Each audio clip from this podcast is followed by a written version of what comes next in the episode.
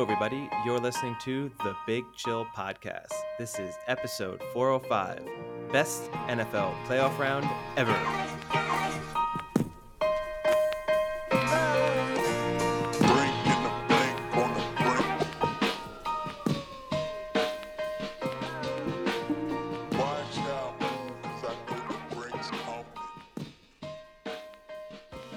Hello, Big Chillians, and welcome back to the Big Chill Podcast. Frank, joined as always with Eddie. Well, it was a really fun football weekend, and I'm going to turn it over to Eddie because he has on, although you cannot see, his 49ers hat. So he is pumped up from that win, I am sure. So let's let's get it out of the way now. Give me how excited you are and how many I told you so's. well, uh, I will say we'll do a little bit of housekeeping first because yes, you can't see it here, but you could see it if you go and follow us on Instagram and Twitter. Search for the Big Chill Podcast, and on our YouTube videos, you will see clips from this very episode. So if you do want to see the hat in all its glory, you can head over there and get to see it. And some other bits of housekeeping. If you listen to us via Spotify, you might have thought that we have had no new episodes for about six weeks. As it turns out, there's Thanks, a little, bit of- a little bit of an issue. Yeah, a little bit of an issue with our podcast host and episodes being uh, uploaded to Spotify. So the, the last four episodes, all four first episodes of the fourth season, had not made it to Spotify yet. But this episode will be there. If you want to listen to those four missing episodes, you probably just need to go to a, a different podcast platform. But from now on, all the episodes will be appearing on Spotify. But am I excited? Yes, I thought it was an enjoyable. I mean, as you touched on, every game was enjoyable to watch. It was every game had an exciting ending. The Niners game, I mean, it was it wasn't the prettiest of the four games, that's for sure, but it was intense. Uh, I was out in a bar watching it. I may or may not have told several Packers fans to suck it at one moment in time, but but then made up with shots. It was all very amicable. But no, it was uh yeah, enjoyable. So in so you are supporting a good franchise that has made it to Super Bowls, won Super Bowls, consistently good team over the years. How is this ranking so far as the Niners continue to win and progress into playoffs in your level of excitement in watching it? Um, it's obviously different from some of the versions of the Niners in the past. Obviously, in the '90s, you had a dominant Niners where there was this was the expectation. This is different in the sense that although they came into the season as definitely playoff hopefuls and Super Bowl hopefuls, if you went back to midseason, there was a moment when it looked like they probably wouldn't even make the playoffs and we're going to probably finish bottom of their division.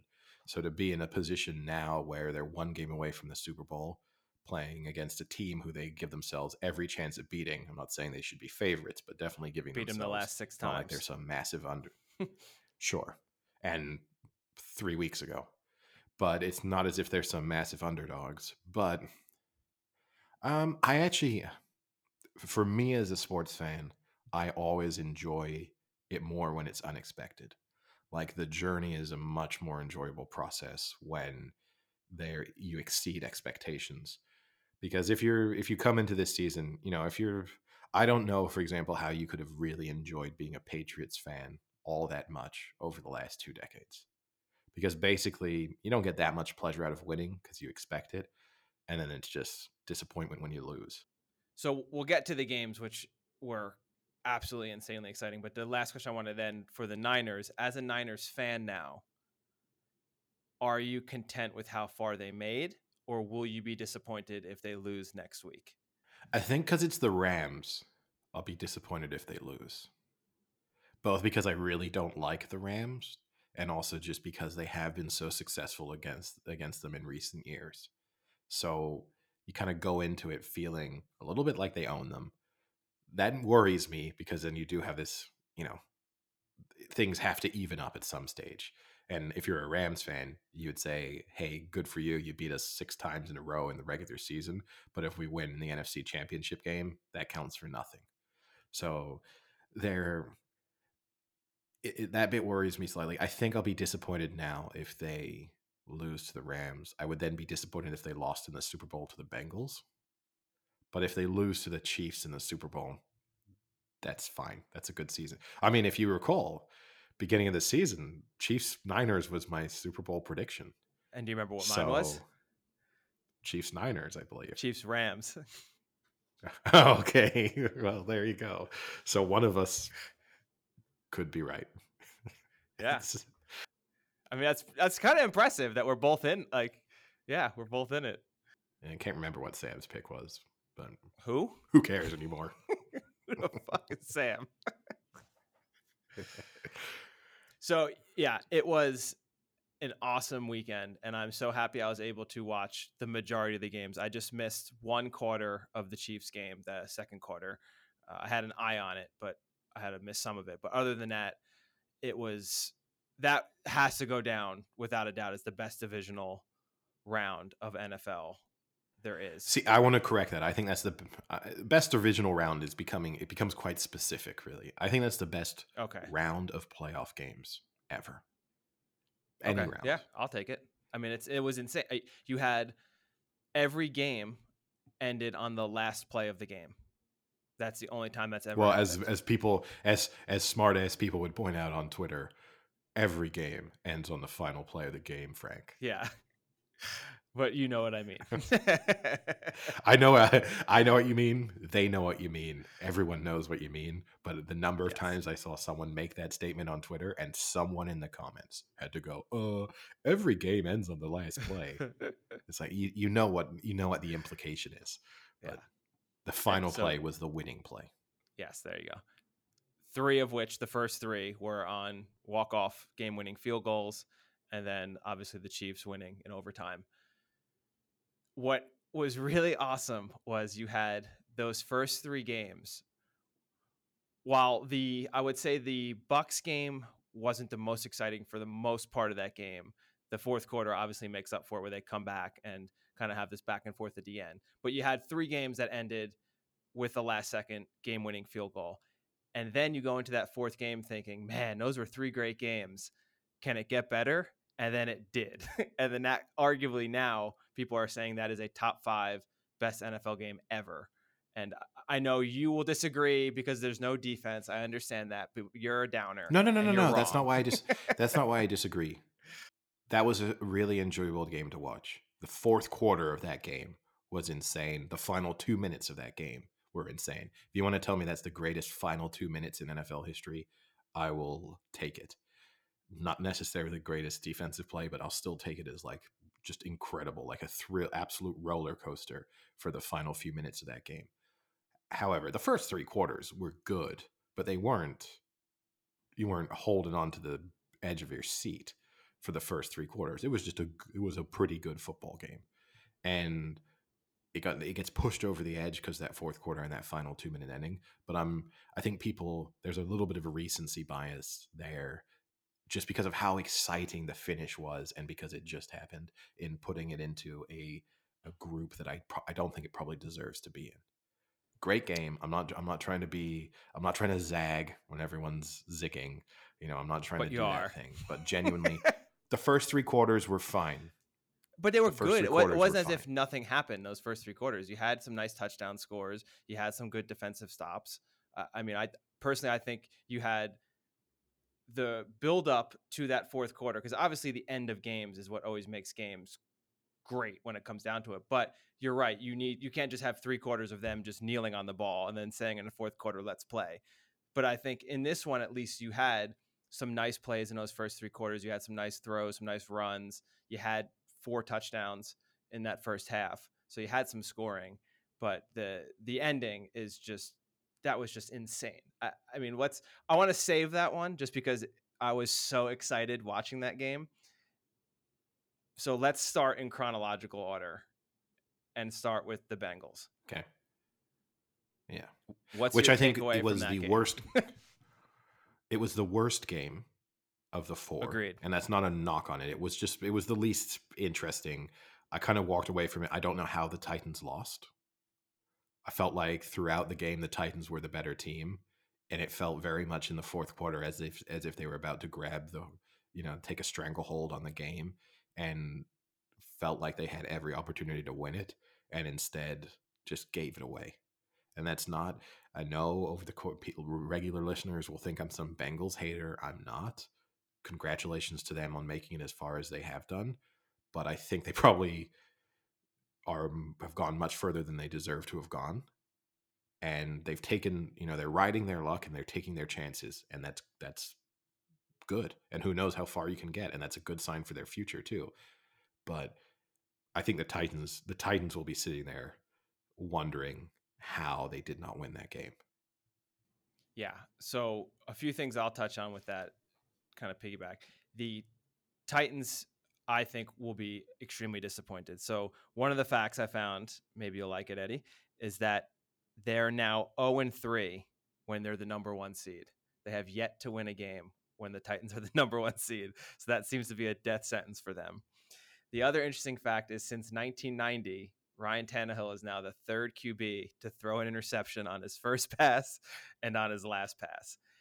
The unfortunate thing for Tannehill, he didn't play a good game, but he didn't play an atrocious game where you'd see the stat of three interceptions and be and kind of say like, "Oh my God, this guy must be the worst QB in the in the planet."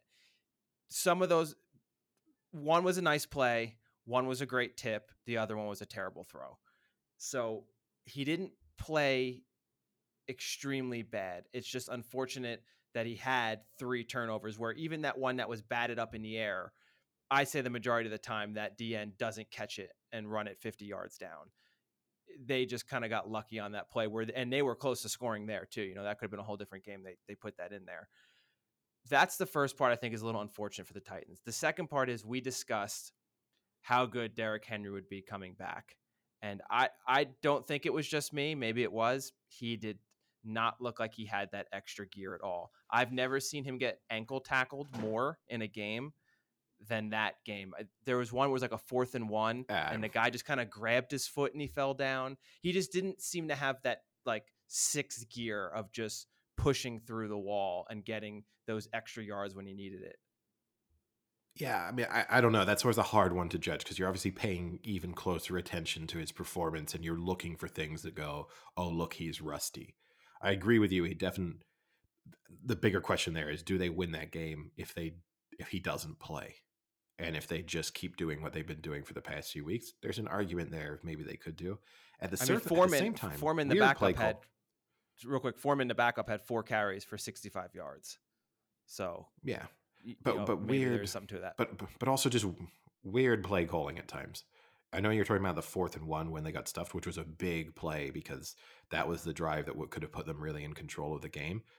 But the weirder play call was on the third and one when the decision was to let Ryan Tannehill keep the ball. I don't know how, when you have an, a run game that's as efficient as theirs, that your go to call on third and one. Now, I guess if you're defending the coach, it looked like it was an option and he's decided to hold on to it. So you put the responsibility there on Tannehill. But why do you even put him in a position you have? I mean, put it this way.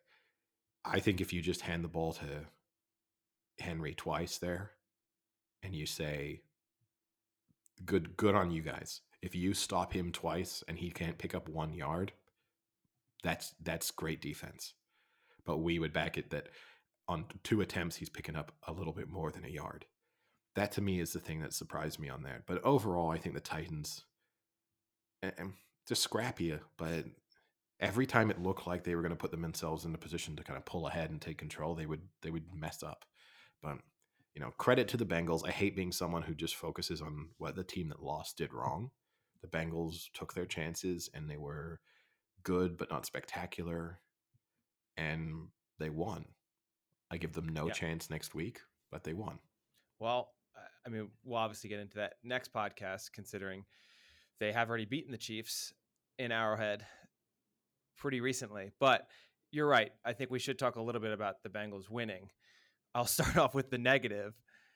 They're going to get Joe Burrow killed. I, I I'm a huge Joe Burrow fan, and I think he's looking great. You have to remember, this is a guy who only played how many games last season? Six, seven, like half the year, and then was out. So he's basically still like he's one and a half years in right now. He's not even he didn't even have a full rookie season. and he looks like a seasoned QB out there. You, you know, he's he's hitting throws, he's trying to hit tight windows, he's a little bit of a gunslinger. It's eh, I'm I'm very impressed, and I think he has a bright future. If he doesn't get his leg torn off, I mean, they had nine sacks eight of which were on four man rushes. That's the most, I think, since they said like 1970 that a team's had on just a standard four man rush. Eight sacks. Now, I know you're going to say, I think what I'm going to say, some of them he needs to get rid of the ball or just take the sack. I agree with that. I think that's something that Sometimes he turns turns around and runs backwards. he turns a three yard sack into a 13 yard sack. And it was nearly costly in that game because he knocked them out of field goal position twice yes. with horrific sacks, where it was like either throw the ball away because you can see there's no play here. If you have the sort of awareness to turn around and run, you should have the awareness to throw the ball away. That's the first way to be sitting down with him. But yeah, I mean, that's not entirely on him, but he no. sometimes turns bad plays into horrific plays. Yep. And I and I think that is something with time that he'll get better in because you know, you watch someone like Mahomes or Brady, they are so quick when they get to the line to be able to understand what the defense is going to do and kind of have in their head the three or four different scenarios and where they're going to go to each scenario if that happens. You know, where if that rusher comes in, Brady already knows if he's coming this way, that guy's got to be open. I'm just going to throw it there. Whereas Burrow, I think, is still kind of trying to figure that out a little bit. So with time, I think that'll be better. But I mean, honestly, I don't, at that rate, I don't know how much time he's got left because eh, one, he's, you're going to get hit and you're going to seriously injure him again. I mean, this is a guy who already tore his ACL once because he was the most sacked through however many weeks it was, and now he was the most sacked again this year. You know, so that's that's my main worry with the Bengals. But they they did look good, and it's they're an exciting team and they're fun. And I mean, the AFC right now looks like it's going to be in pretty good shape with with the talent level that you have at some of these QB spots compared to the NFC. So, and that's we can kind of discuss in the offseason. We have nothing else to talk about, but so yeah, that that was a- yeah. I think a little bit of the the Burrow love is a little too much for me right now. I will say, not specifically from you. I just mean in general, and it's the advantage of winning. You know, winning fixes everything, and winning papers over all the cracks. And if he'd had identical performances and they'd lost, I think people would be critiquing aspects of his game that they are currently happy to overlook. and, and that is a great segue, Eddie, to the next game where I could argue Joe Burrow is a gamer, and I will throw up the question to you: Is Aaron Rodgers just not a gamer? Who predicted that this would be a talking point at some point this season? I told you it's what we see from Aaron Rodgers. And then whatever what happens almost every season is is he the greatest regular season quarterback of all time? Is he not clutch? You know, whatever criticism you want to throw at him. I think it's difficult to be too. I don't think he was the reason they lost. On, I mean, look, fundamentally they lost because they're special teams in that game. If they just don't have catastrophic special teams plays, they win. And you know that maybe the Niners find other ways to score because the pressure of the game is different. As we always talk about, you can't just say, "Well, this one play in the third quarter or the beginning of the fourth is the reason the outcome was such." But you know, when you have a blocked field goal and a blocked punt that gets returned for a touchdown. There's not a lot of times where you can say those two things happened and you still won. It would be rare. So I'm not going to put all the responsibility on Aaron Rodgers' shoulders, but it certainly wasn't a spectacular performance. Like the weather conditions probably weren't conducive to him being spectacular. But I'm not going to. I mean, the real question is: is that the last time we see Aaron Rodgers play for the Packers? Yeah, I I personally think so. Um, there's a lot of talk already about how tight they are on their salary, um, and there's absolutely no way they can keep both Rodgers and Davante Adams. And I think with either one of them knowing that fact, I don't think either one of them will want to stay if the other is not there. Um, as much as you may think Jordan Love is is the next great Packers quarterback in line, I don't think Davante Adams would still want to stay without Aaron Rodgers, and I don't think Rodgers would stay without Adams. So I, I think he's gone. Um, you touch on the fact that you know we always say you can't let one play say that was the reason because there's so much going on, and ev- everyone obviously brings up the the blocked field goal, the blocked punt, um, and all that. But I actually think the Niners didn't win the game, but saved the game and kept them in it in the first quarter with that Fred Warner fumble. Be- because that was a time when Forced fumble, you mean? forced fumble, yeah. The the the Packers had just sorry, the Packers had just driven down the field that first drive. I mean, just looked methodically driv- drove down. That was an impressive first drive. Um, Niners get the ball, punt. I think they were like negative 11 yards on that first drive. Did not look good. Packers got the ball back, drove about 30 yards down the field, and were con- looked like like uh oh, same same results going to happen here. And then Warner causes that fumble, forces that fumble, and from then on, the Packers just did not look the same. So maybe it it wasn't that, but to me, if he doesn't force that fumble, I think there's a very good chance the Packers continue to steamroll and they're up 14 nothing. And now you have two very different sides where you have a team down 14 in a pressure situation that maybe they can't come back from, and a Packers team who just said, "We just score on these first two drives. This is a different. This is different than when they stuffed us these last three games, and they don't own us anymore." So I think that was a huge play that doesn't get enough attention to really stop it right there and basically reset that game. I mean, look, I think when you have a low scoring game like that, there were a number of big plays by the Niners defense. Key sacks, key stops on third down over the course of that game. I think you could highlight. I think I don't disagree with you because 14-0 in those conditions is probably game over. Momentum. You know, because eh, not even it's not even it's not even the momentum argument, but literally you would have known going in playing in those conditions if you get to 21, you've probably won the game because it's going to be hard to see. It's going to take time. There's going to be a lot of drives that stall just because it's not going to be easy to move the ball. And so, yeah, I, I, I don't disagree with you. But, and look, Jimmy G didn't look good. Uh, George Kittle didn't look very good. He had one really bad drop, which on what would have been a big play down the middle, a drop that you would just never expect George Kittle to make. Yeah. But he did come through when it mattered. He did. He did. But you know, I, but I mean, they feel. And look, they're. It was a big special teams win. I mean, that was a game won by the special teams. You have zero points on offense, and you know you get some key stops on special teams as well in terms of a blocked field goal. You know, the special teams won that game.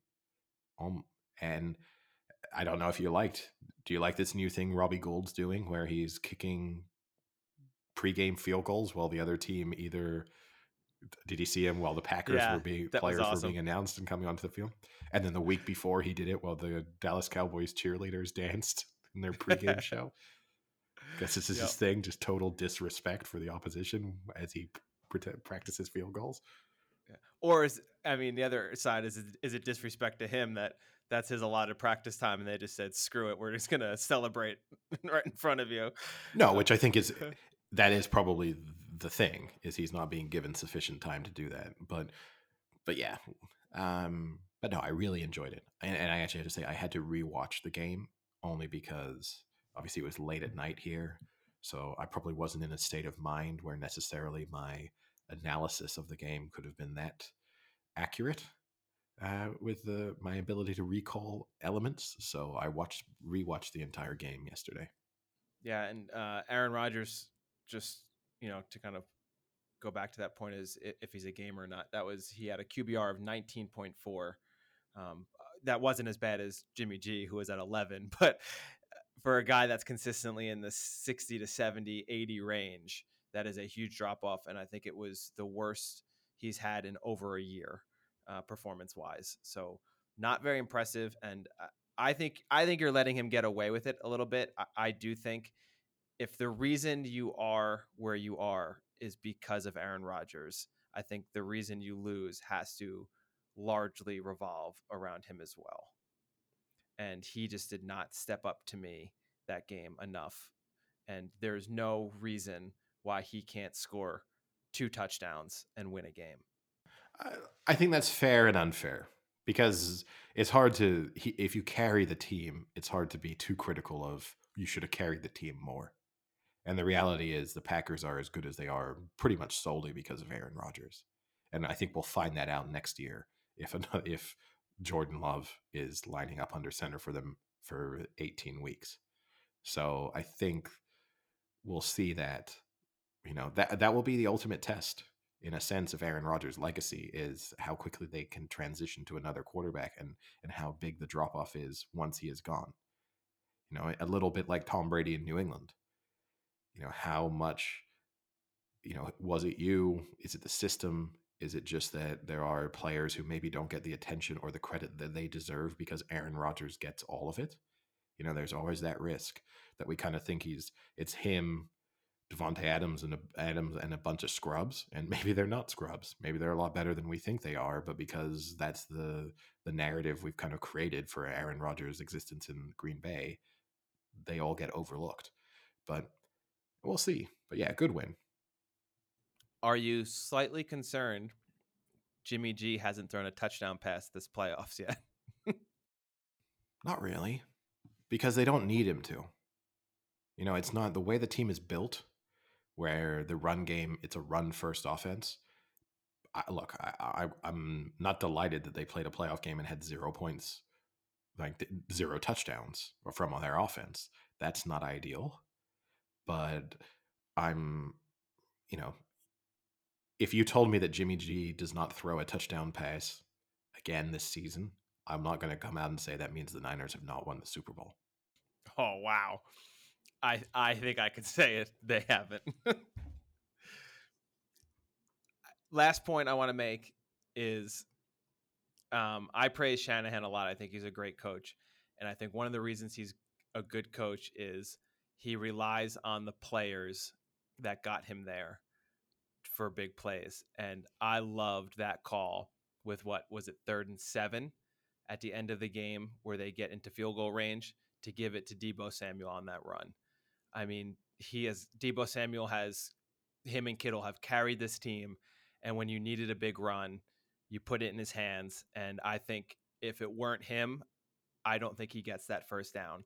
He made a nice play, a nice move, got past that one guy, and then pushed through to get those few extra yards that I don't think the other running back would have gotten. So I love that play call, and I think that's kind of what separates him from some other coaches. Is he you know, go with what works, go with what's been working all year, who's been working all year, and don't overcomplicate it. Yeah, and similarly, and a point that we've touched on before, what he is very good is getting his playmakers involved. So, you know, you, what you can count on with him is one way or another. Even if he figures out, well, Jimmy G, the pass game is not working today. All right, then we're just going to have to get everyone involved in the run game. That's it. That's what we got to do and he will find a way to get every one of the playmakers involved in those games. So let's switch course to their opponents. yeah, a game that for a long time looked very one-sided and kind of boring and then had in a sense the craziest fourth quarter of them all even more so than the Bills and the Chiefs because it kind of came out of nowhere. There was just a change in momentum in that game that I think very few people could have seen coming but all of a sudden it went from a blowout to a game where the the Buccaneers will feel like they gave the game away, which if you told them that with, you know, 16 17 minutes to go that they were going to get to the end of the game and feel like they blew it, I think they wouldn't have believed you. Yeah, so there's a few talking points here. Um, I guess one since we just talked about Shanahan, I I would like to bring up McVay here, and yes, the Rams did win, but as you mentioned, they were in cruise control and let the Bucs back into this game. And a lot of it has to do with McVay just being super conservative and just deciding that he's just going to run the ball every down. And I get the concept of why coaches do that, but in reality, it always seems to backfire. And this is a very unique situation in terms of that it backfired because they were fumbling um, and making it even easier for the Bucs to get back in the game. But you had Stafford was playing well, and their passing game was doing doing well. I mean, they were passing the ball pretty efficiently. I'm going to disagree with you. I'm going to disagree with you slightly. In midway through that fourth quarter, Stafford had the look on his face of a guy who the lights were a little bit too bright for him. You can say what you want, but he started those. His pupils were dilated. Those eyes were darting all over the field. Oh you know, god. if, if Sam Darnold probably would have walked out there with him and told him he was seeing ghosts, but he he looked like a guy who you went, uh oh, are we just about to find out where Matthew Stafford's limit is? Because he's never been here before, and it it shows. And look, I'm I kind of agree. You know, like Shanahan, right, famously made this mistake in the Super Bowl. Everyone told him, "Why didn't you just start running the ball? You would have won it. And then his argument was, "Well, we kept doing the thing that got us ahead. We kept doing the thing that the thing that we're supposed to do. We're a team. We played the way we've always played." I think a little bit you're damned if you do and you're damned if you don't. Whatever you do, if it ends up not working, people are going to say, "Why did you change?" And then if you don't change, why didn't you change? So, you know, they were bad fumbles. I think they were good. You know, eh, the Cooper Kupp fumble. Who would have seen it coming? In a certain, you know, someone who's been so reliable. Kind of a weird play. Also, if you're a Rams fan, maybe a little bit unlucky that the ball doesn't just go out of bounds. Which I think nine times out of ten in that scenario, it goes out, and you go, "Ooh, that was dodged a bullet there." dust ourselves off. Glad, a good thing that happened so close to the sidelines. But I think the concerning thing for the Rams is now they've blown two big leads in the past couple of weeks.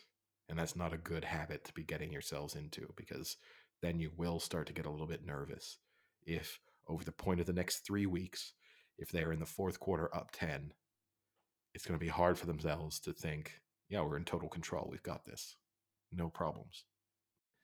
Yeah, I, I agree. Um, and it, to me, I think it gets back to the fact, though, that I didn't see the dilating of the pupils with Matthew Stafford. I mean, I think overall he looked like he had a great game. He was 28 for 38. The his only issue was that fumble snap, and I don't know if that was really on him or the center. That was just a colossal f up. But you brought Matthew Stafford in because that was the missing piece, right? You didn't think you could win anymore with Jared Goff. You needed to upgrade. You upgraded, and then after that fumble, 11 out of the next 13 plays were run plays. So if you're going to upgrade and bring him in and say he's the key to winning it, you have to ask him to do something. You, you know, you can't say like we trust you, but we're going to run it 11 out of our next 13 plays and let them back into the game. So eh, that to me, I, I mean, you're right. He's new to this. He could fall under the pressure, but I think he has to. You have to try with him a little. I'm a, I, I like Stafford. I think a little more than you do. I think he is very good, but I just don't like that playing super super conservative there. When you have a guy who wasn't like Tannehill, he didn't have two picks going into those drives. He was he was playing decent and they were hitting, and so I am concerned. You're right. Though. I'm also going to disagree with you you, you can't call it all on McVay because you're saying that that at no point Stafford audibled in that 13 play sequence. I mean, if it's a run you know, play, I, mean, I, I don't think he's autoing into a run play. You don't think they're trusting? You don't think they trust Matthew Stafford enough to give him the chance to switch it from a run play to a, a pass play at any point in a 13 play sequence? If that's the case, then they got the wrong guy if they're bringing a veteran quarterback to push them over the edge and they go, hey, crunch time, don't change anything, Matthew, then that's a really bad message to be sending him. Yeah. So maybe. there's an element there of there's an element there of like the LeBron James criticism of are you passing up the last shot? Are you are you being the good teammate teammate or are you passing it up? And and look, in the end he gets away with it. I again I think you're you're going, oh 18 what was what what was it what were his stats? 28, 28 for, 38. for 38. Let's call it if if he hadn't had those two plays right at the end, and I'm, I'm it's always easy to say, can I take away this play, take away that play, and see it differently? But if instead he's 26 for for 38 for 280 yards, and they've lost that game in overtime, I don't think you're going good Matthew Stafford performance there. He pads it a little bit crucially at the end, and it's a good play. He's also helped, let's be real, by some terrible defensive play by the Bucs on a couple of plays. I mean, there are moments when you or I might have thrown a touchdown pass out there when you just have Cooper Kupp just get you know left wide open. you know, and you know, like, and just totally. I mean, three majorly blown coverages. Yeah, yeah, for sure. Those were uh, terrible. on- so, I mean, I don't know. We spoke about this during the game. I don't know how you can go in against a, aga in a game against Cooper Kupp and and not think at every crucial th- it's third and 20 double coverage. Oh, they need 20 30 yards to put themselves in with a realistic shot at a field goal, double coverage. And instead they've said, "Now, you know what we're going to do? On the f- the final play of the game basically, we're going to just trust our safety to pick him up. We're going to A, let him get the distance he needs, and then we're just going to trust our safety in one on one coverage against him, where you might just risk he gives away a penalty. Because if he gets beaten, he might. And in the end, you kind of, the one thing I have to question there, my question from that, I got two questions. Is at the end of Tom Brady, do we see him play again? And I'll make that question 1A. 1B for that is, do you think is your would your answer have been different if they hadn't had that comeback? Because I think mine is. I think his feelings will be a little bit different now than they would have been end of the third quarter, if you see what I mean. yeah, but which way you're leaning? I think he doesn't come back if they just get blown, Blown out, out. in that game. I think he goes enough See, I- of this crap. I think don't- you can go either way though, because maybe if he gets blown out, he thinks that is not the way to end it. I want to prove I can make a comeback. Versus he made the comeback and now he can say, "Hey, you know what? Wasn't my fault. I came back. That defense sucks. So I, I proved I can still do it. I'm done." but no, I I do think he comes back, and I think he comes back because this is a team that was right there to making the NFC Championship again, and they had a depleted team. I, I mean, you're you're missing Tristan Wirfs, who you could tell that was definitely a factor. Brady was getting pressure left and right, pressured left and right there because you're missing your All Pro ta- uh, Pro Bowl tackle. And additionally, I don't know what weapons they had on offense. I, I- you had Evans and you have Gronk, but not much else. You know, they lost so much. So I think if they can add a little bit and build that team back and get out of that injury funk that they were in, they're competitive again. If this if this were the Packers, I think he retires because he can see that they're not going to be able to get a better roster. But I think he can here. But here's the issue: is you're calling it an in- injury funk. The reality is they're a really old team, and you know what rarely happens. I rarely go, "Hey, you know, as that guy got older, he got injured less."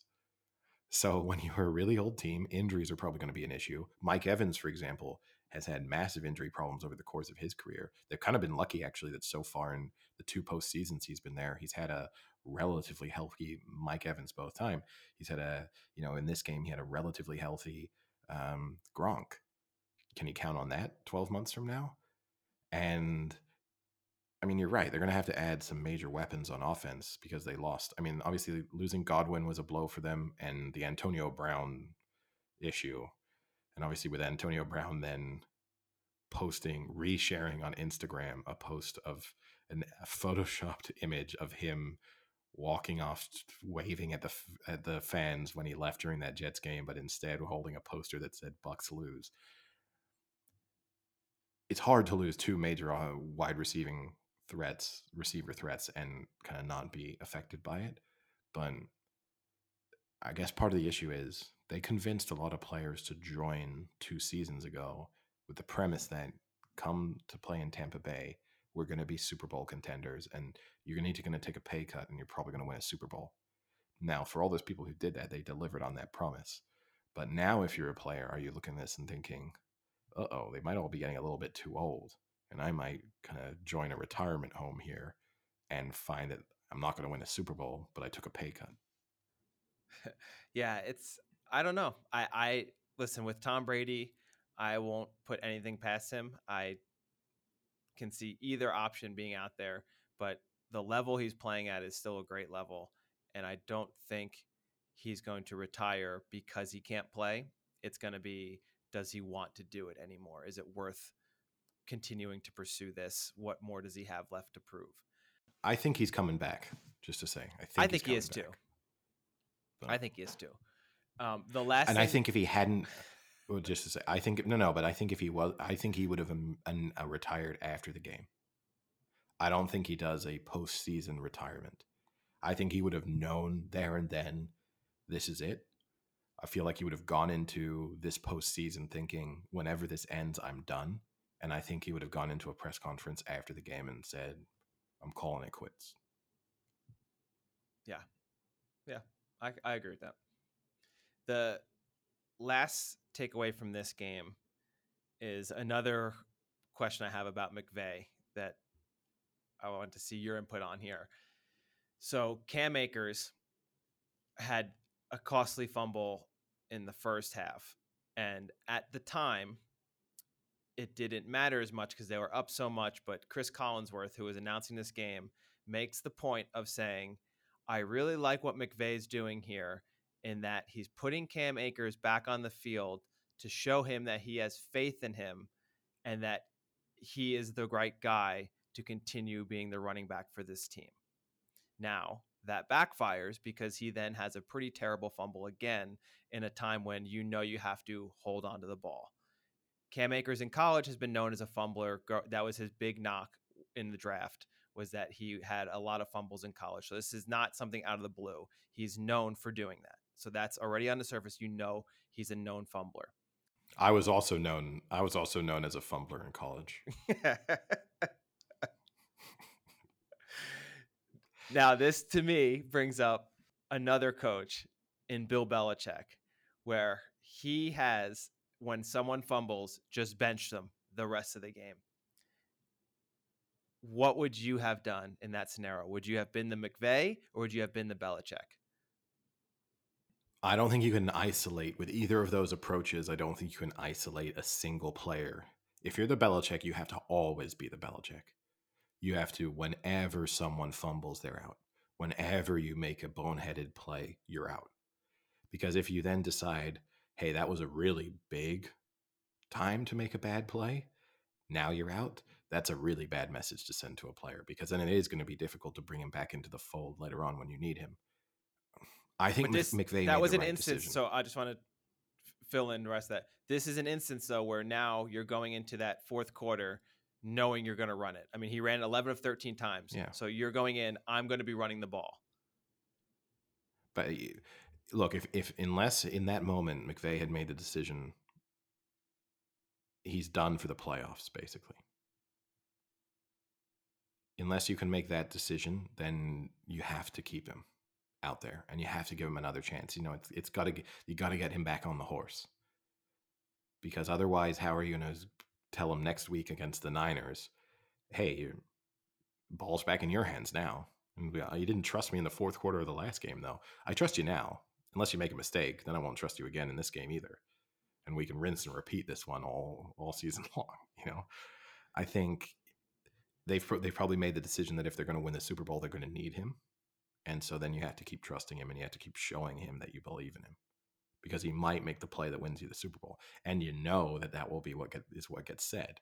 If he suddenly comes up with a game-winning touchdown next week or some massive play next week or in three weeks' time, people will be talking about, oh, it all goes back to McVay when he had faith in him, even though he wasn't having a great second half. Yeah. And then I, I, I see the headline of Cam Akers fumbles when they're up by seven trying to run the clock out. And people go, should have pulled the Belichick and benched him from the beginning. so let's go to the last game now Bills, Chiefs. I'll start by asking we said maybe this isn't the greatest game ever. Is this the best quarterback performance you've ever seen from two quarterbacks in one game? Mm, no. No. Uh, I think Josh Allen was kind of more impressive a week before. Like, very, I know the stat line, which you're going to read out to me for both of them, is amazing. In both instances, you kind of have to analyze sometimes the yard after the catch a little bit. It's certainly in the Mahomes instance. Like it's hard to be like, oh wow, it's 80 yards from Mahomes, but it's a 10 yard completion and then Tyreek Hill just being nine times faster than everyone else on the field and just blowing by people. But I also think some of the defense down the stretch from both teams was highly questionable, to say the least. And look, and again, I'm not trying to be in, uh, you know, negative. They both played extremely well. It was a lot of fun to watch, and those final two minutes were incredible. I mean, I will probably never see anything like that again in the final two minutes of an NFL game. Certainly not in the final two minutes of an NFL playoff game. I think that's a fairly reliable prediction to make.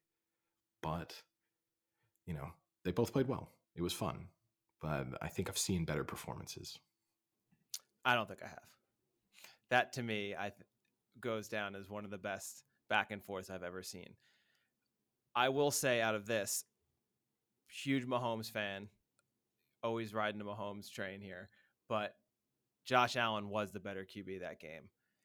Just the way he carried that team on those drives in the fourth quarter when they needed plays. Not it wasn't just the throwing. I, I mean, he was there was a few times where I think it was like the third and five play or um, I forget which one it was where they desperately needed the yards and you can tell Josh Allen got to the line and just said like fuck it I'm gonna do it myself and just took it and ran for it and he did it a few times and it, I mean he it's not it's not backyard football I'm not sure I think but I think it was complicated but I think some of it though look, I think there was a few plays that look, I, think I think he was he he, he look, put I think game he's in willing to do more. I think he was willing to do the Greg Jennings there and put the team on his back. But I don't think he's going to the line of scrimmage and just saying, "Get out of my way, boys." This is this is I, I, I got this one. But look, I think he. I agree with you. I think he made just because he has to do it with his feet and and through the air, and he made some crucial plays with his you know on fourth downs when it was game over if he didn't pick them up and stuff. He made some big big plays, and you know, look, it was an incredible ending to a, a good game, and they can both walk away. I mean, if you're Josh Allen, you got to feel terrible because there has to be an element there of you feel like you gave it your best shot and it still wasn't enough. Oh, absolutely. I, I- I mean, if you're What I Josh did Allen, enjoy- I don't know how. It's that's you just have to sit there in silence for like a few days, just wondering. There's literally nothing else I could have done. I scored a touchdown on all but two drives. Like, what else can I possibly do here? What I did enjoy though was the fact that that game tying field goal from a stat you've probably seen, but from the Chiefs took 13 seconds for them to get into field goal position compared with the 14 seconds that Dak Prescott ran off the clock the week before against the Niners with his scramble. So and look, that I think that's the one moment where I give less credit to the offense. The 13, the fact that the Bills let the Chiefs get into field goal position on doing what you would have expected them to do. It's one thing if they make a crazy player, but if you told me, "Hey, who do you think they're going to throw to on these two passes?" Maybe Hill and and Travis Kelce. You know, like I mean, those were the obvious options, and they did exactly what you would expect them to do.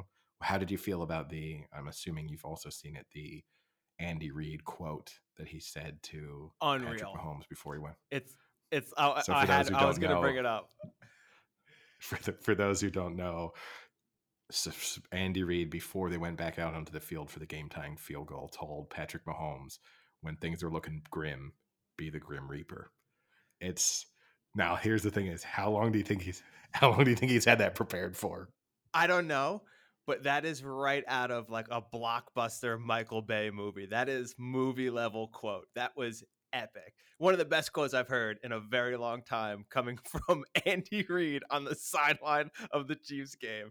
That was that was awesome. When I heard that, uh, I was like, "Oh, that is so cool." When they make the film about Andy Reid and Patrick Mahomes, that will be the quote that wins them the the, the Oscar. and uh, how many how many Chiefs fans do you think are getting that as a tattoo at some Oh. point over the next six I'm get- I'm getting the shirt tomorrow. I'm sure there are already shirts out there. oh, there must be a shirt. Yeah. It's just Mahomes holding the the Grim Reaper, uh, whatever hell that's called, not stick. No, it's better. It's better with Andy Reid. Oh Just no, because but yeah, so going back to that sequence,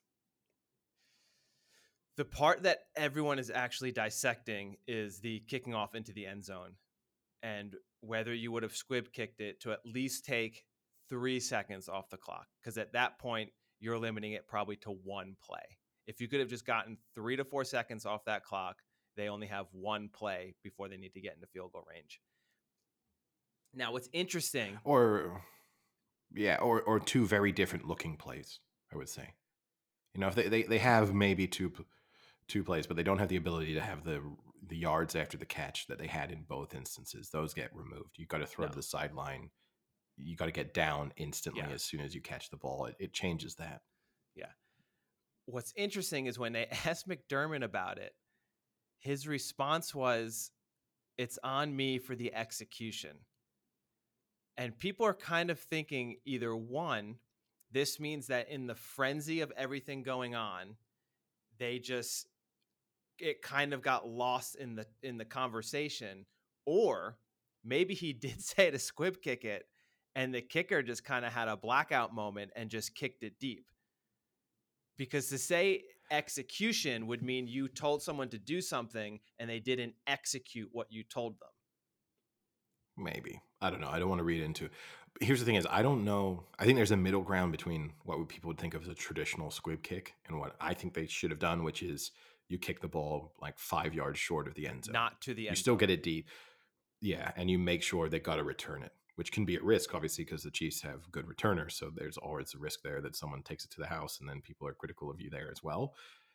The reason why I think it was a particularly bad decision is because in the moment it felt stupid, and I think sometimes when we do sports analysis, it's very easy to you know have 2020 hindsight and Monday morning quarterback, and and kind of be like, well, I wouldn't have done that, but in the moment, there's put it this way: anyone who plays Madden they're not kicking they're not kicking it, out for a touchback there.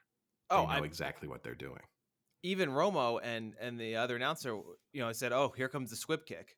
You, you know, it was pretty obvious that everyone thought that was what was going to happen and what you should have done, and they didn't. And then getting to those two plays, I'm 100% with you, and I think the rest of America is is with you. You have two guys on that team Well- that are getting the ball, Tyreek Hill and Kelce. I'm okay with them playing a deeper coverage, but at the same time, you have to put a man on each of them. Have everyone de- deep if you want deep, but then also put a person on just those two. And that eliminates 90% of your chances to lose there. And the other fact is they're rushing, at one point, I think they were rushing four and even five, but there's only 13 seconds. You really don't need to rush him. I get if you get a if you get a sack, the game's over. But at the same time, if you don't rush him, it might give him a little sense of security and he might just sit back there and run another two, three seconds off the clock. So the fact that you're putting four is kind of a mistake. You could have taken two of those guys and made them coverage guys and then put them on Hill and Kelce and make them run longer plays than having them have a 20, 20 yard cushion and instantly giving it to them and having them run as quick as they can and get down. It was just, te- that was just bad play calling by- by the defense. Yeah, the, the rushing. mean, you're right. I mean, because yeah. He's going to get the ball out of his hand in two seconds anyway, because he has to, because he doesn't have a choice through the clock. So yeah, you're you're 100 percent right there that you're not you're not changing what he's trying to do by trying to get pressure on him, because in all reality, the pressure by the time the pressure gets to him, the ball needs to be gone for the Chiefs to be making the right play. So yeah, you you may as well have the extra extra man in coverage, but and I guess the big talking point is, which seems to pop up at least once a year over the course of the playoffs, but and with the Chiefs. playoff rules. And with the Chiefs. Now, this is the interesting thing. The Chiefs Chiefs fans were so critical of the playoff rules. What was that 3 years ago when they lost to the Patriots in that great game without getting the ball back in overtime.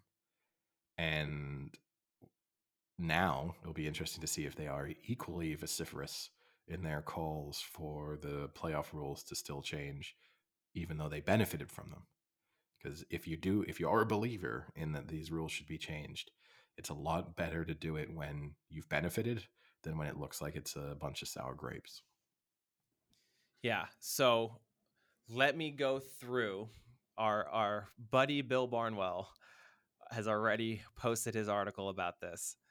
and let me go through the the potential scenarios that you could change the overtime and you tell me whether you like them or not. So the first one that he only actually briefly mentions is the college football rules where each team gets the ball on the 25 yard line and you each get a shot to go and you just keep going till someone gets stopped. Do you like that? Well, to be clear for people unfamiliar with those college rules, you have to match or beat your opponents what they have achieved on their possession. Yeah. So it's not a case of if they kick a field goal, you can kick a field goal, then you go to another round, and then eventually, right? They require that you have to go for two, two point after. Yeah, and after the third round, it just becomes a two point conversion. But let's not put that rule. Let's go before they did that. You, you each team gets a ball on the twenty five yard line. You get a shot to either score a touchdown, field goal, or nothing, and then the other team gets to go and do what they can. And if after that first go of each team, whoever, if there's a winner, that's the game. If it's tied, still you do it again. Do you like that as an option? Personally, I personally I think it's very exciting. I think it's probably the best option. Okay. Next option would be playing an, just another court period, whether that be a 10 minute or a fi- another 15 minute period, a full time. So not sudden death, but you play to the the end of the clock. I think that's better than the current approach, but I don't love it. Just because you know, it seems again it kind of seems a little bit unfair on teams that are then in the playoff scenario. You're going to have to play a week later and you're you're getting a whole, you know, that's an, a lot more strain going on your body. You're also in a scenario where maybe you rush out to a 14 point lead in 4 minutes, 5 minutes of overtime and then you just got to play another 5 or 7 minutes while the other team just takes shots at you, you know, and and if you get an injury with 30 seconds left in a game that pretty much was over at the beginning, you know, 2 or 3 minutes into the overtime period, I think that's the least that's probably going to be the worst option. But Yeah, maybe and he's going to go other- the other issue there too is what happens if that period ends in a tie as well then you have to continue playing and now you're getting to a point where players are going to be exhausted and are going to get injured I- think you could maybe do a 10 minute overtime and play it to the end of the 10 but then if you do have that tie at the end it defeats the whole purpose so that that isn't the best the next one is you keep the rules as they are so this is when we don't have to change the rules but it's already predetermined that whoever won the opening game coin toss will have choice of what they're going to do in the overtime. So going into that fourth quarter, you know who's going to be getting the ball. I don't like that quite as much. I mean, I do in the sense that it obviously then I think that gives an unf- that might give an unfair advantage to the other team towards the end of the game. So say they put themselves in the scenario where oh, we've just tied the game with 15 seconds left. Now, are they the team getting the ball? No, we're not and they're the team not getting the ball. Okay, They suddenly okay. go, well, we definitely need to go for two. Like it puts them in terms of the analytics, it puts you in a much more favorable position then to make in a way that I don't think would be totally fair. And I, guess you could come back, you know, someone could counter that by saying, well, you should be able to stop a team from a successful two point conversion. But it kind of does put them in a se- in a position where they know it's kind of like, you know, knowing it's fourth down territory. You've kind of added this extra element where it might give you a slight advantage at certain moments in time. But I don't love that at all. I would prefer that at least there, what you were making the decision is you'd have to choose. You know, most teams obviously want to defer and get the ball to start the second half. In the very least, then that should come with a penalty of, and you don't get the ball if overtime comes. Do you see what I mean? Because Okay. like Yep. almost every team would say there's the big benefit of the st- getting of maybe having the kind of back to back end of the first half, getting the ball in the second half. At least this way, you would say, well, the cost of that is if this does go to overtime, we're getting it second. Okay. All right. Now, here's a, an interesting one. He suggests the play to eight points rule. So the first team to score eight points wins. Now, the advantage of this would be you'd keep the same rules as they are now. And let's say the Chiefs drove down the field and scored. They would then have to convert a two point conversion on top of that touchdown, which right now the conversion rate um, is about what 60 to 70 percent. So the fact you'd have to score a touchdown and then also get that brings it down to around 50% chance of winning for the team getting the ball. Whereas right now, the chance of winning, I think, is like 57 ish percent, the team who gets the ball first. So that extra addition of having to get a two point conversion would bring it down to just about even. Do you like that idea? I think that's better than the current situation. Yeah. I don't think that's a perfect solution, but I do think that's an improvement and a good way of saying you're not necessarily going to drag the game on. I'd also be interested to see how often teams went for two. I mean, I guess you may as well because you're still, if you get the ball back, you, I'd almost prefer nine, like requiring that you had to have two possessions. Because there's no reason to not go for two, then, if you see what I mean. Because if you don't, if you're not successful, a field goal will still win you the game the next time you get it. So there's never going to be a scenario where the team in overtime thinks, "Ooh, no, we want we want the seven, and we're going to trust our defense now for a little bit." And then the last option put forward is the option that the Ravens had put forward uh, earlier this year or last year, sorry, which is the spot and choose. And in this scenario, the first team chooses what yard line from which the overtime will begin. And then the other team decides whether they will begin that game on offense or defense. Does that make sense? I, I understand the premise, Yeah, yeah. and and it would get into an interesting bit of kind of game theory as to Yes. whether you choose a, a sort of advantageous position or you you and you know hope that the other team takes it and you you back your defense or whether or not you put yourself backed up on the your own one yard line but you get the ball. I think that's it's not really too complicated, but I think it is too complicated. If you see what I mean, like for for the fans or ma- for the coaches who can't even make simple timeout calls. but uh, I mean, also think of how often we, we see players mess up coin tosses and officials mess up coin tosses. So you're gonna have the coin toss, and then do they like break away to huddle and then try and explain it, and then the referee is like saying it out loud, but he messes it up, and it's a whole, you know what I mean? Like, it's not a very complicated idea, but I think it's probably too complicated to be a, a neat, like a clean solution. Now, l- now let me give you this scenario.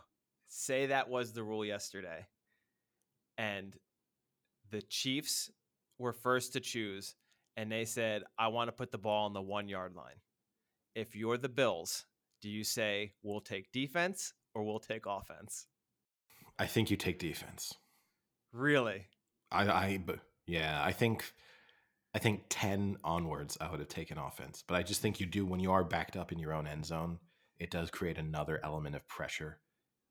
I mean, because you also then throw in a safety, it's game over, right? Yeah. So you're suddenly putting yourself in a position where an offensive penalty in your own end zone or just a really good defensive play, it's game over, and then you look kind of stupid that you decided to put the ball there and lost on a safety. But right. I think So 10, let's play game. Let's play game theory. What's the closest to the end zone you'd have to be? If so, let's this exact game, Bills Chiefs. You're the Bills. What's the closest you would be where you would say we'll take offense? Five yard line. I think six and onwards. it's so difficult. No, I no, but I'm trying to. I'm trying to think. six. That's game theory. And this is why it would be a great thing to watch. No, I'm just trying to think of how far. I'm trying to make sure that I'm not starting a play in my end zone, Yeah, basically. I see what you're saying. And and like even on the five, you do a five step drop. You're kind of you're there. I'm I'm I'm trying to make sure at no point I've got my quarterback. I mean, it's a lot of pressure. And then the question becomes, I get, do you if you decide to do that, is it immediately four down territory? If I take the ball on my own six, am I telling myself this is we're not punting from the eight because we're not giving them the ball on their own 40, only needing a field goal. In that specific game. Or just in almost any game. Well, I mean, if it were the I mean, Packers are gonna- Niners, maybe that's a little different. If it were if it were had been Uh, that well, I would have said no because then in But no, because in those weather conditions, a definitely not with the Packers special teams that they were playing then. I'm not punting, but also in those weather conditions, then you're thinking, what you're going to get to the 50 yard line on a punt, and Yeah. they're going to think we need 15 yards to be in position to win this game. I, it would be interesting, but it's just too complicated. I think it would be interesting. I would hate to have to hear TV announcers and radio broadcasters who are so terrible with analytics and are so anti-analytics try and tell me what the smart move is when they have absolutely no idea. It would just anger me so much. or more, or more to the point, to have to sit through them explaining it at the beginning of every overtime, even after that's been the rule for seven years. I Yeah. mean, we still have it explained to us as if we're absolute morons that touchdown wins the game, but if they if it's a field goal or less, then the Bills get the ball back, and then next score wins. It's like they you don't need to uh, like I've watched football before. I get it. Yeah. Like, Yeah. This has been this has been the rule for a while now. Yeah. Like Well- this is we've we've all experienced this. It's not like before when a field goal would have won the game. It, Yeah. was, it used to be That was first score 15 wins. Years ago. yeah, it's like we've got it. Most you know, most people are probably watching, going, "I didn't know that used to be the rule. That's crazy." Yeah, you're you're getting close to a point that, that a lot of people are always saying that, but uh, it's just the when they try and speak about analytics too, it angers me because what they keep bringing up now, the biggest talking point is about Staley, the head coach of the Chargers, and how he had so many failed fourth downs. And you know that's why you can't trust analytics because look at Staley and the Chargers; they're sitting home, and it's like, no, you idiot. He did not follow analytics. There are so many articles out there that show that he was going against the analytics and going for fourth downs. So if anything, you're proving analytics correctly by saying he's not there because he didn't follow them. You know, but they don't understand that. And it's like fourth down, he went for it and they're out of it. It's like, no, that's not how it works. It's just so this adding that concept of it would just like Tony Romo's head might explode. So yeah, it's it's it's a good idea in in theory, but I, it would never work. I don't think.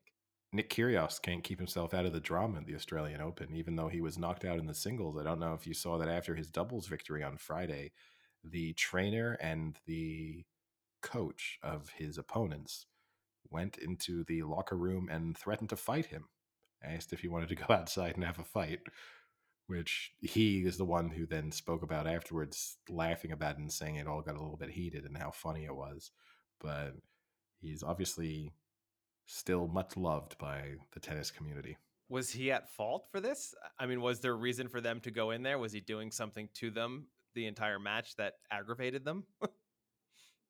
I think he's someone who regularly and easily aggravates people. But do I think he, as far as I can tell, I don't think he was doing anything that justified someone coming in after a match in a Grand Slam and threatening to and asking if he wanted to go outside for a fight. Nothing more I than don't usual. think he didn't. No. I mean, it's. I- I mean, people have reputations in sports that you know they can't get rid of, and he is. He is like at the top of that list. No matter what he does, he will have this reputation to his grave. I mean, in fact, on his grave, it might say something about how much of an asshole he was while playing tennis. Now, speaking a little bit of assholes, and my final topic from the weekend, but I oh don't know boy, if you have this could go really south really quickly. No, it's actually a player who will be watching next weekend. Odell Beckham Jr. I don't know if you saw some of the news that came out or discussion that came out about his contract this Oh, weekend. so good. This is so good. Do you have the numbers before I'll- we start this? Okay. I have the numbers. Because. I do yes. too. Okay. So Odell Beckham Jr. was one of a number of players who has opted to have, be paid in Bitcoin over U.S. dollars, uh, and so chose for his Rams salary to be paid entirely in Bitcoin. Now, just because of the sort of boom in cryptocurrencies and how excited anyone gets when anyone, owns a cryptocurrency or shows a modicum of interest in cryptocurrency, people gave him so much credit for making this decision and oh, what a step in the right direction by moving, choosing to be paid in a decentralized currency. Now, this all looks very good when the price of Bitcoin is going up and up and up. turns out it doesn't look so good when the price of Bitcoin plummets as it has done over the past few days. So when Odell Beckham Jr. he signed a seven hundred and fifty thousand dollar contract with the Rams on the on November twelfth. At that point, he locked in his exchange rate between dollars and bitcoins, which means at the time the Bitcoin was worth sixty four thousand two hundred and ninety three dollars. Yesterday, it was worth thirty five thousand four hundred dollars.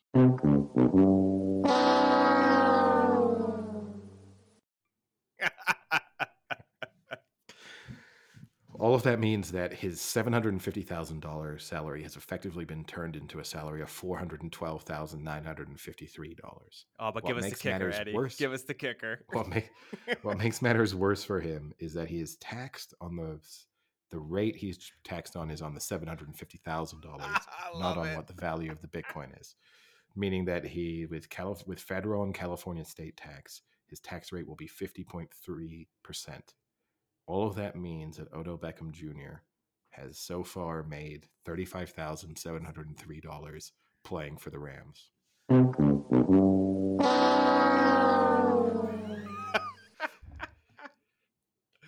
oh, that is so good.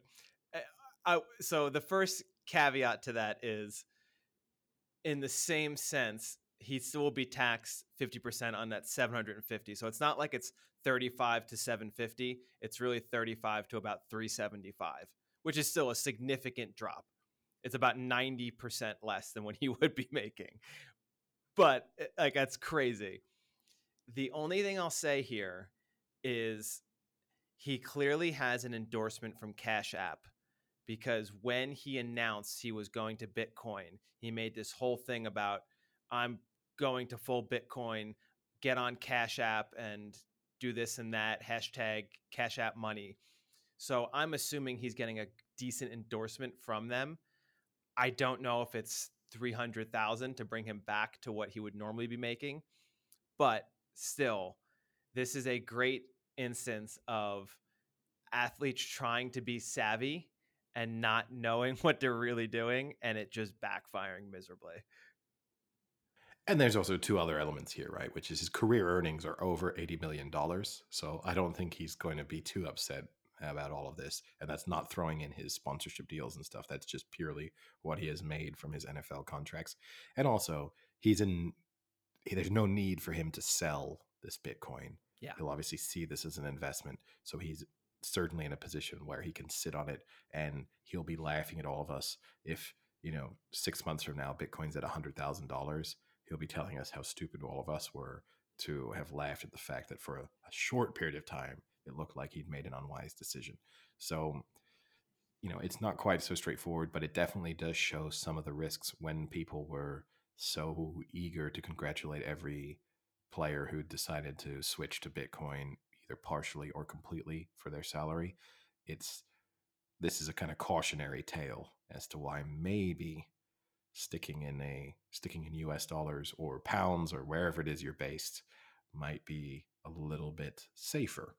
Not necessarily smarter, but certainly safer.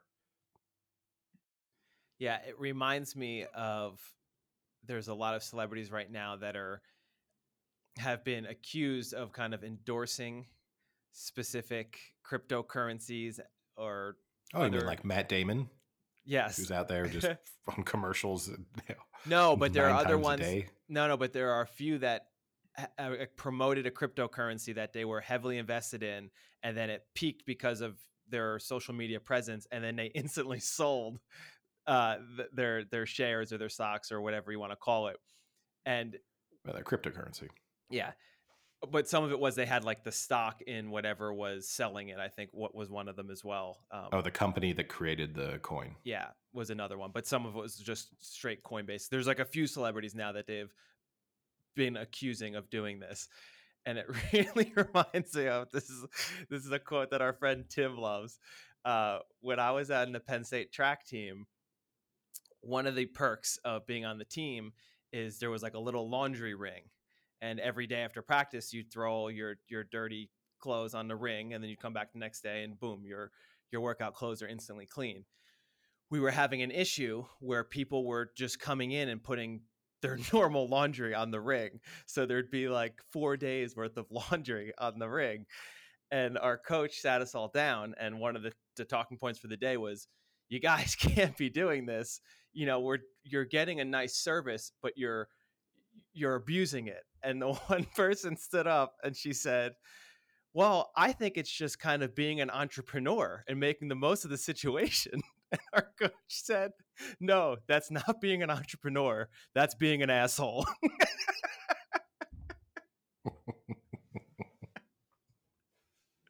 and that's kind of what this makes me feel like. Where they think they're being entrepreneurs, but they're just doing illegal activities. Well, I mean, it's just, and it's true. Look, the celebrity endorsements of cryptocurrencies or NFTs, all of it, it's it's a little bit like great to be decentralized and un- unregulated. The the thing that then becomes a challenge is normal laws that would apply to insider trading and and you know pumping and dumping kind of don't apply anymore. And so at the end, the only people they're pumping and dumping is the general public. But the you know, I I wish we had Sam on still. but well, he he started pumping and he dumped us. But he the the you know, I, I think it's questionable to have celebrities being able to openly. I mean, even the Elon Musk thing, right? He can say something about how either uh, Tesla is going to start accepting Bitcoin or say just something positive. If he just tweets, you know, a cryptocurrency with a little eye emoji, that thing shoots up in value. I mean, it's inc- the um, level of control he has over those markets is unbelievable. And so, what it just means is any day he can wake up in the morning and go, you know what, I want to make a quick buck. I'm going to choose this random cryptocurrency. I'm going to buy a bunch of it now. And then I'm going to send out a message being like, oh, oh, look at that. And then by the end of the day, it will probably have quadrupled in value. I can sell, made my money, and I don't care about it anymore. And all these people who thought they were following me because they think I'm some, you know, I'm the sort of Nostradamus of cryptocurrencies. And I did like that he took a shot at NFTs the other day, but you know, they're going to be the ones who get left holding the bag when everything collapses. That being said, if there is a cryptocurrency that wants the Big Chill podcast to officially endorse it, we will throw our full weight behind it episode after episode until you stop paying us, and then we will forget that you existed. Forget to the moon. We'll, call it we'll, we'll go right to Saturn. We'll call it Samcoin. We'll, we'll start it now. so we know We that's going to be pumped and dumped. We will pump that thing relentlessly. Uh, as a last topic, I kind of just wanted to ask you Ozark season four dropped. Are you an Ozark fan? Yeah, I think I'm four episodes in Wow. so far. it just dropped on Friday with the weekend of football, Eddie. Yeah, or yeah, I think maybe three and a half episodes in so far. wow, I'm impressed. We almost think we watched one last night, but we were I was just so exhausted from all the football and then we had uh, the hockey championships. I was like, let's start Monday. I watched an episode today, and I think we watched we watched an episode Saturday afternoon, and an episode yesterday. I do like the fact that it's going to be two seasons, whether it's called two seasons or not, but they have it all filmed already, which is nice. So I think the the idea is they're going to release this, wait a few months, and then release the final episodes instead of a show like Stranger Things, which releases a season and then you have to wait five years for the next season to come out. It's good, and I'm enjoying it, and I'm not going to knock it. And I'm enjoying this this season so far. It is always one of those things, right? Which is these shows. The kind of premise starts off with a an, um, a scenario that you can imagine being somewhat realistic. It's like the Breaking Go- Bad. Approach. No, you got to give me a better one. I know which one you were going to say. what? Which one? It's like Homeland. Homeland Sure, started off with a very decent idea and then just went absolutely insane Yeah, along with the main character. Yeah. And Ozark hasn't gone quite that far where you can still kind of try to imagine maybe, but you have watched this evolution of a guy from being an accountant who was just really good at fiddling the numbers to now being a kind of mini drug lord who's kind of manipulating the whole world around Open him, up if he- casinos. yeah, exactly. And look, it's enjoy. I mean, I enjoy it, but it is always a shame to me when you kind of think the show started kind of somewhat grounded in reality, and now it's got to a point where you're just like. Another good one for this was House of Cards. House of Cards starts off Yeah. with showing you, oh look, these are the silent people behind the scenes who are pulling the strings, and you don't realize it, but this is what the world of politics is really like. And then a little bit later, it's like, oh, you know how this guy started the show by telling you he didn't really want the sort of fake power of being the president. He wanted the the real power of controlling the president. It's like, no, now he wants to be president too, and now he's just openly murdering people, pushing them in front of trains. Oh, You know, like I was going gonna say, I was gonna say, listen, I'm gonna drop a spoiler, but the minute you throw someone in front of a train as a politician, that no, I'm sorry. and don't get recognized at all in Washington D.C., a place where people really know. You know what I mean? Like, and CCTV is everywhere. yes. Plus a number of other really weird things that you do, Yeah. but but yeah, like but I anyway. actually stopped watching House of Cards shortly after that, and I stopped watching Homeland shortly after she um like coerced and sexually assaulted a 15 year old Middle Eastern man. and then Yeah. and then sent him to his death three episodes later. Sorry for the spoiler alerts if you are really keen on watching Homeland, but that- that's where I was like- behind. no, I'm sorry. Yeah, no, I think House of Cards I definitely gave up on before it finished, and Homeland I can't remember which season it was, but I also gave up on. I think I gave up on it once. Was his name Cody, the main character, the like, whatever his name was. When he died, I think I was totally out on the show. Brody, Nicholas Brody. Close enough. It's close. It's not bad for a show I haven't watched in seven years. How many seasons of Homeland do you think there are? Oh, a ridiculous number. It only just ended, right? I think there's like 13 or 14 seasons. There's eight, but even to me, that's Okay. ridiculous. but it only like it only ended like uh, 18 months ago, right? Just before the pandemic maybe it ended. Yeah, a- April 26, 2020. Yeah. So, wow. Maybe this is look, we we stopped making Homeland and a global pandemic broke out. We need to bring back Homeland.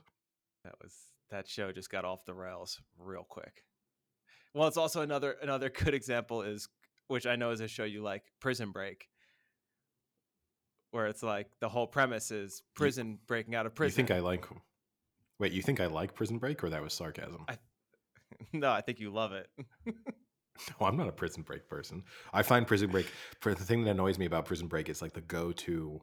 Uh, we discussed this previously. It's like what footballers, as in Premiership footballers and stuff, when they get asked to name their favorite TV show, they always say Prison Break because I think it's one of those things that it's like it feels like it's a tougher, like a more macho series choice than it really is. Like both Prison Break and Entourage, people choose because they think it's kind of like a manly TV show, but in reality, it's not. Like all of the drama, if you change the vehicle that was delivering it to here's a show about high school girls, the drama would be exactly the same.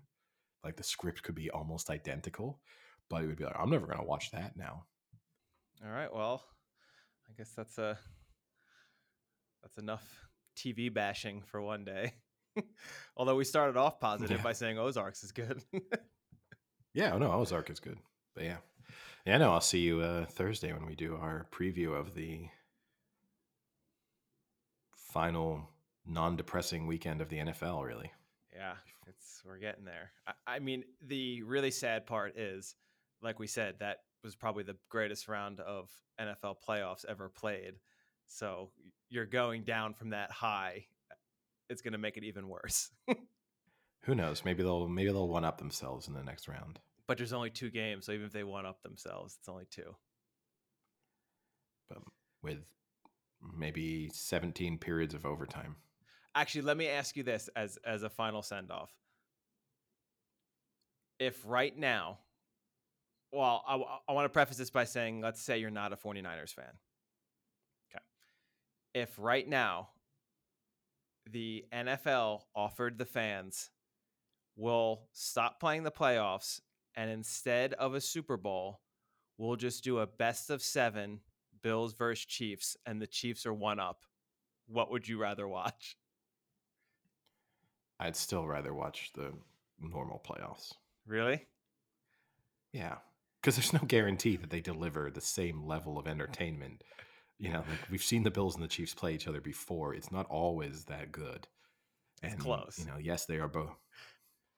But you know, I, who knows? We might get that this weekend.